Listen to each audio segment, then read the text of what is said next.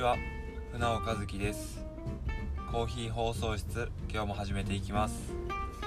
コーヒー放送室では皆様からのコメントメッセージをお待ちしております。ラジオの感想質問話してほしい内容あとおすすめのコーヒー屋さんや、えー、コーヒーを入れるための器具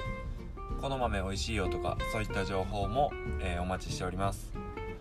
えー、メッセージはインスタグラムの DM 僕船尾和樹でも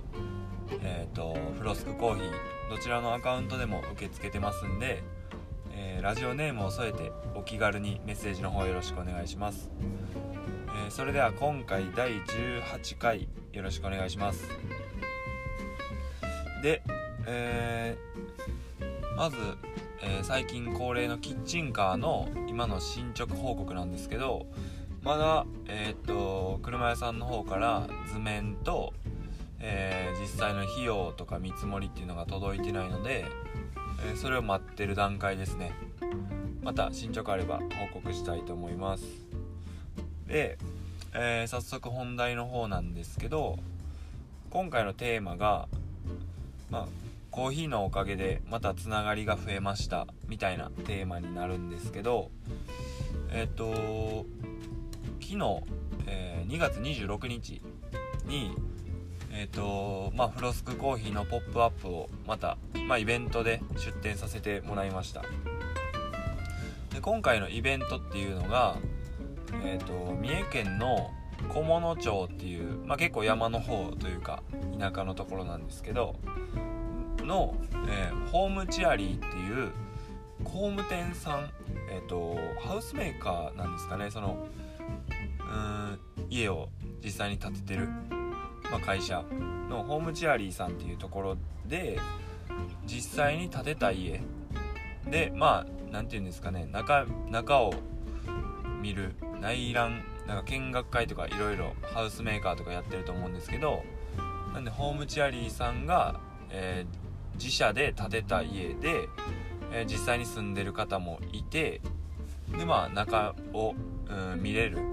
その生活の様子とかインテリアとか、うん、どういう構造とかそういったものが見れるよっていうイベントだったんですけどそこにえっ、ー、と地元の農家さんで作ってる野菜の、まあ、出店というか、えー、出してたりとかあとその地元の方たちの使わなくなった子供服とか、まあ、靴とか子供用品というかおもちゃとかそういったもののフリーマーケットで、えっと、僕のフロスクコーヒーっていう形で出店させてもらってました。で僕はその実際お家の中でキッチンを使わせてもらって、まあ、コーヒーを入れてたんですけどまあ超おしゃれな家で、うん、キッチンもめちゃくちゃ広くて使いやすくてなんか僕的には結構テンション上がりながらコーヒーを入れさせてもらってたんですけどなんか今回のそのイベントがすごいあったかい空間というかめちゃくちゃあったかくて、まあ、っていうのもえっ、ー、とまあいろんな方たちが、まあ、結構来てくれて、世代もバラバラっちゃバラバラだったんですけどやっぱメインというか核として来てくれるのは結構僕みたいな世代20代後半から30代半ば後半、まあ、40手前というかぐらいで結婚して子供生まれてなんか家そろそろ建てようかなみたいなまあ世代というかそういう家族がやっぱり、うん、その実際自分の家を建てる時の参考にしたりとかっていう理由でまあ来てくれる。でだから、まあ、僕にも1歳の息子がいるんですけどまあだからそそれぐらいの子供を連れてる夫婦とかがやっぱ結構多くてだからその家の中がそのお父さんお母さんで小さい子供が結構結構いてというかそうんそれが多かったんでなんかすごいあったかいというかうんなんか言葉通りアットホームというかすごい何て言うんですかね微笑ましい空間になってたと思うんですけどまあ本当にうーん何人来たんかな。多分3040人ぐらい分は僕コーヒー入れたんで30から40ぐらい。だからまあそれぐらいの人まあスタッフさんも含めてですけどだから30人ぐらいは来てくれたんですかねその実際その家を見に。であほとんどはそのさっき言ったえーとまあ、自分らが家を建てたいなそれの参考にしようみたいな感じの目的で来てくれてる人たちなんですけど中にはあのインスタ見てフロスクさんのコーヒー飲みたいと思ってきましたとかなんか前からえっ、と知っててなんかイベント場所が大阪とかだったから三重県でやった時には行きたいなと思ってましたとかなんか僕のコーヒー飲みたいを理由に来てくれた人もいていや本当に嬉しすぎたんですけど、まあ、本当にありがとうございました改めて。あの来てくれた人の中にこのラジオを聴いてる人がいるのかどうかはちょっとわからないですけどまあ本当に僕の気持ちは、うん、本当にありがとうございましたなんで、うん、伝えさせてもらいます。でうーん、まあ、ちょっとコーヒーの話をすると今回持っていった豆が、えっ、ー、とエチオピアのアリ茶生成所っていうところで作られてる豆でナチュラルプロセスの豆なんですよ。でまあ細かいんですけど、まあ、うん生成方法にはいろいろあってエチオピアのナチュラルプロセスって結構うん甘い感じ。果実感まあ浅めというか、うん、果実味が出るように焙煎したらその柑橘系の酸味があるような果実感っていうよりはうんいちごとかぶどうとか、まあ、よくベリー系とかベリー系のフレーバーとか言うんですけど、うん、そういったなんか甘さに寄った果実感みたいなイメージの、うん、味になるコーヒーというかそういったものを持っていったんですけど、まあ、今回それにした理由はうんまあ僕がその豆を気に入ってるっていうのもあるんですけど以前そのえー、っとバスケのイベントでコーヒーを出す時にうん一番果実感の、まあ、インパクトが強い豆を選んで持っていきましたみたいなお話をしたんですけど今回はどっちかといえばうんまあ世代もなんかそういう世代やろうなっていうのは想像しててうんなんかコーヒー好きな人も興味ない人もまあ、いろんな方が来てくれる。その中でうん個性が強くて果実味うーんとか酸味がすごい強い豆っていうよりはなんかコーヒー好きな人もうん興味のない人も苦いの得意じゃない人もなんかみんながうん美味しいなって思うような豆にしようっていうのを思ってて、まあ、だからまあ僕個人としては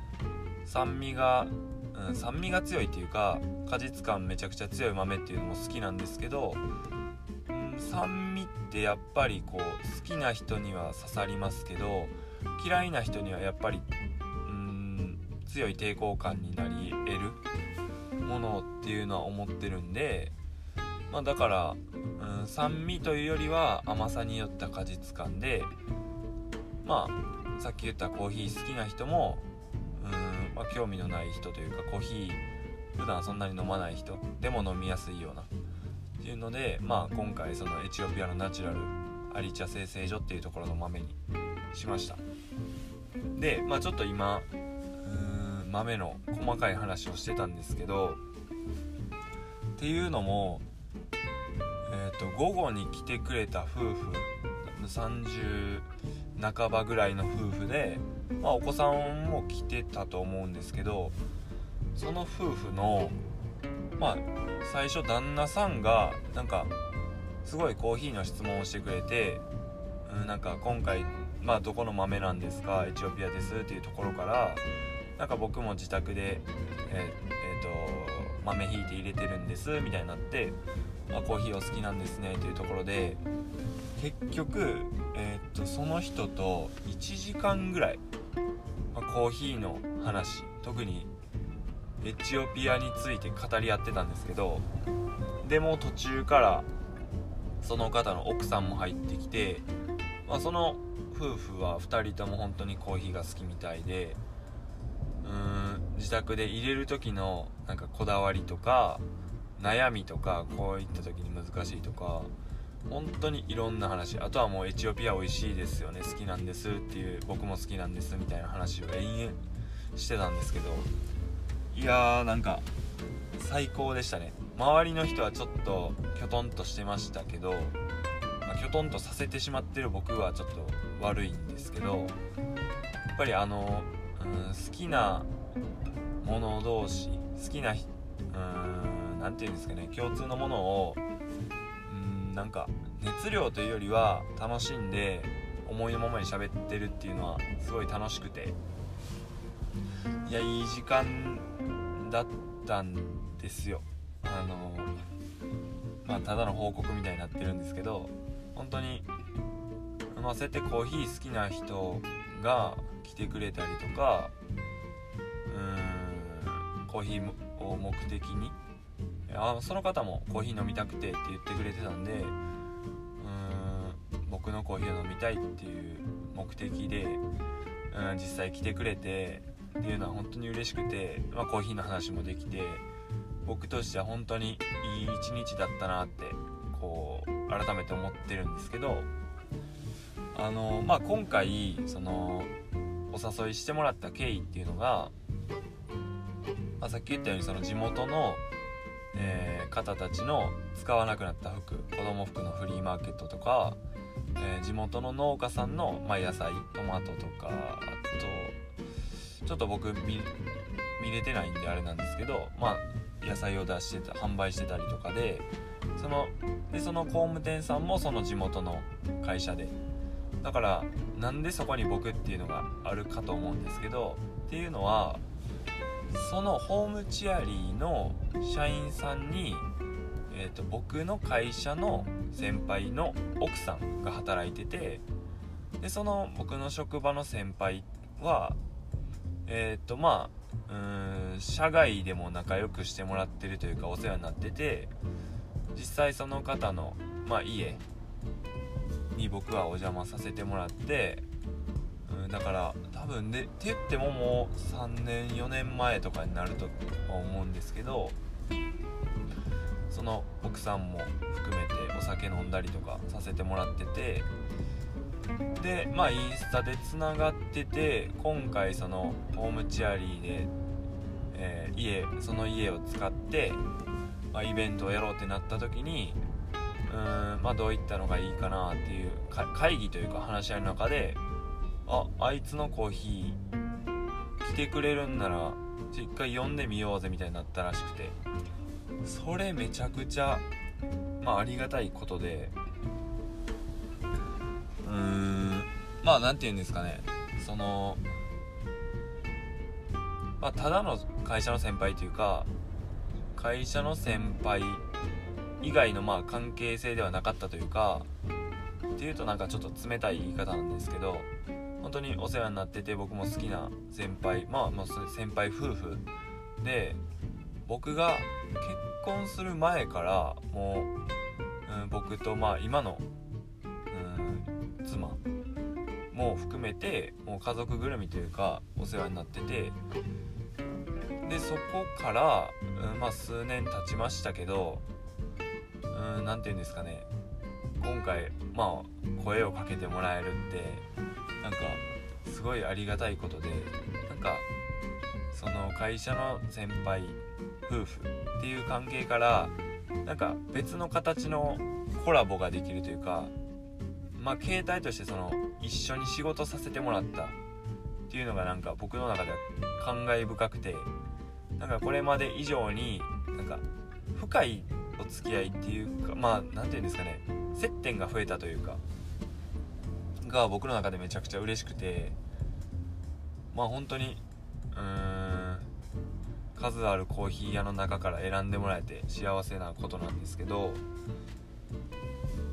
まあ、しかもその会社の職場の先輩の家。実際だからその、え、その奥さんがホームチアリーで働いててそのホームチアリーで建てた家。で、まあ、その先輩の先輩夫婦の家を、まあ、展示場というか今回その見学会として実際に使ってたんですけどだからそこにうーん何て言うんですかね職場の先輩っていうのもあって僕の職場の人もう結構結構というか数名来てくれて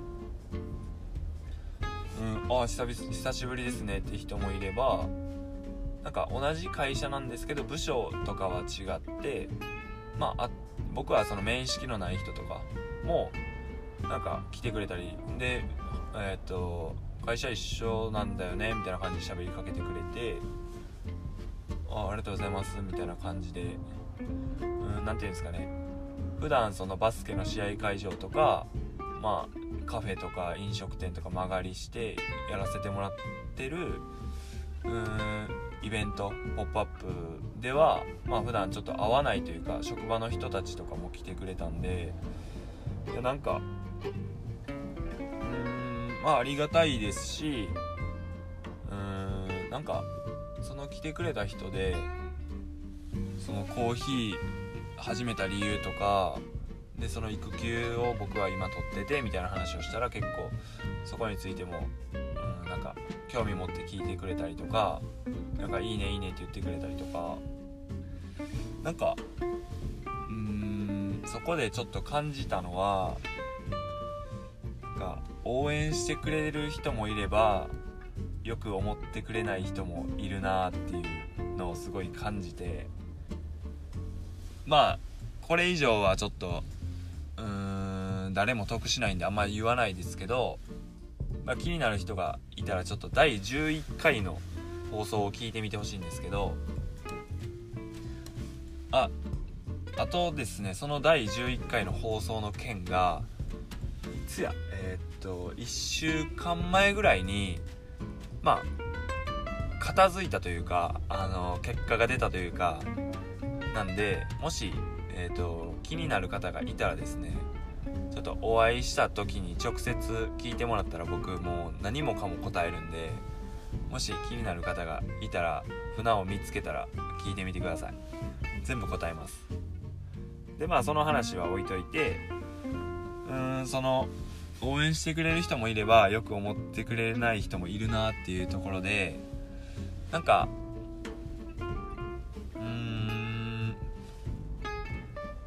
何て言うんですかね。人がやってないこととかをやってる人うん周りの人とは違う人とかうん少数派の人というか新しく何か始めるとかっていう人に対してなんか面白がってくれる人もいればえ何しとんのって思ったりとかやめといたらって思ったりする人もいるなっていうのを最近すごい感じててまあなんか三重県僕三重県在住で地元は三重県ででイベントを開催したりで逆に逆にというか違う大阪とかでも開催させてもらったりとかしてていろんな人らにまあコーヒーのイベントをさせてもらうおかげで会うことができて話すことができてなんかうんいろいろ感じることが最近多いんですけどうんまあどっちがいいとか悪いとかじゃなないんであれなんですけどまあ面白がってくれる人に会った時はやっぱ嬉しい気持ちになるしうーん反対に反対の人と会った時はうんなんかまあいい意味でモチベーションにはなりますね。やっぱやりがいあるなっていうのは思うんでうーんまあもっとうん何て言うんですかね。頑張ります。あの頑張るっていうかコーヒー楽しくて次これやろうあれやろうをやってるだけなんで、まあ、頑張ってるっていう感覚でもないんですけど、まあ、もっとできることありますし今考えていることも実際に動いているそのキッチンカーのこととかもあるんでまあなんかうーん楽しみ尽くせるまではなんか誰になり言われてもやりたいなって思うしまあ何言われてもって言いましたけど実際応援してくれる人がいたりこうやってイベント駆けつけてくれたりでコーヒー飲んでもらって美味しいって言ってくれたり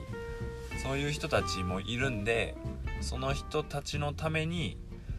うん、できることはやらないといけないと思ってるんで、まあ、もっとうーん頑張るというかうん僕がもっと楽しんでやれることを見つけて進めて試して改善してそれが、うん、飲む人とかイベント来てくれた人応援してくれる人のためになればいいなって思ってます。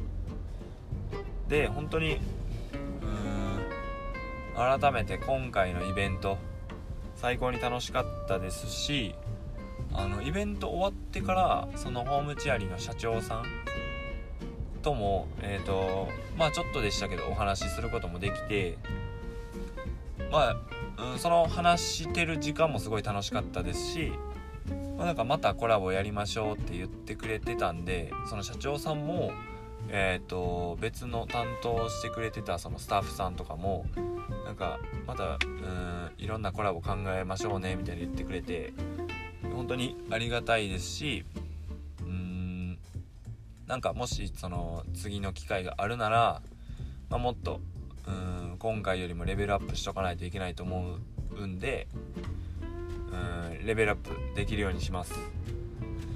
なんか本当にうん今回のテーマそのコーヒーのおかげでまたつながりが増えましたみたいなテーマで今日はお話ししてるんですけどなんか本当にうん僕がコーヒーを始めてなかったらそのまあ仲良しではあったその職場の先輩夫婦とこういう形でコラボする機会っていうのはなかったんでうん本当に仲良く友達としてまあ後輩ですけど、うん、遊びに行かせてもらうとか以外の、うん、接点を持つことは多分なかったと思うんでコーヒーを始めたおかげでというかコーヒーのおかげでまた一つつながりが増えたなっていうのを感じてます。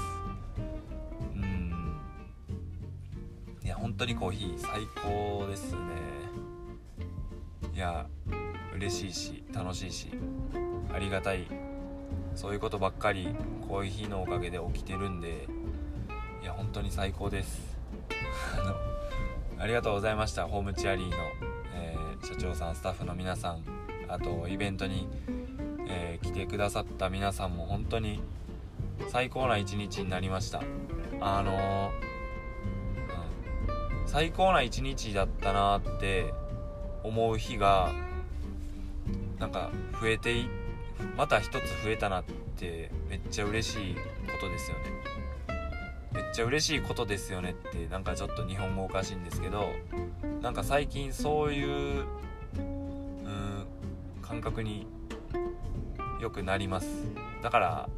ちょっと最後意味わからないんですけどあのなんか本当にコーヒーのおかげで日々楽しんでますっていうのが、うん、伝わればいいなと思います。やばいまとめ方ちょっとまずいですね。うーん。まあこの辺もトークの方はうんコーヒーと違って、うん、頑張らないもっと頑張らないといけないですね。あのー、まあ、最後にちょっと次のイベントっていうのがもう、えー、決まっててその告知をできればと思います。えっと3月12日の日曜日。だから来週末ですかね。3月12日の日曜日にえっと三重県鈴鹿市の縁結びっていうおにぎり屋さん。で、えー、曲がりさせてもらってまたコーヒーを出すことになりました。あの1月の8日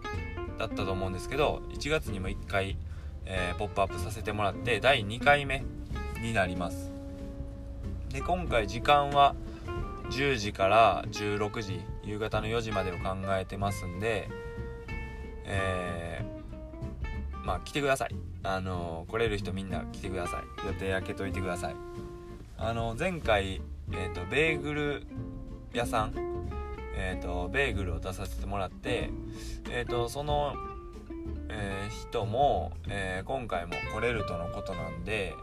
えーと、今回もベーグル焼いてくれると思います。あのめちゃくちゃ好評であの日確か40個準備してくれてたんですけどもう11時オープンで昼過ぎ1時2時にはもう全部なくなってたんであのベーグルもまあそのその時間以降に来てくれた方は、うん、実際その行き渡らなかったんであのリベンジしていただけたらなと思ってます。あのめちゃくちゃ美味しかったんでしかも今回また別の種類というかバリエーションをもっと増やして準備してくれるらしいんでその辺も楽しみにしておいてください、えー、改めてその3月12日日曜日、えー、時間は10時から16時の予定で、えー、三重県鈴鹿市の縁結びっていうおにぎり屋さんで、えフロスクコーヒーのポップアップをさせてもらいます。あのー、ぜひ来てください。お待ちしてます。えー、それでは今回はこの辺で終わりたいと思います。僕のやってるフロスクコーヒーでは、え、各種 SNS、えー、インスタグラム、ツイッター、えーと、ノートの方でもコーヒーに関する記事を書いたりしてます。あと、えー、僕が自家焙煎で焼いているコーヒー豆をフロスクコーヒーのオンラインストアの方から買えますんで興味のある方がいたら是非チェックしてみてください。それではまた次回の放送で船尾和樹のコーヒー放送室でしたバイバーイ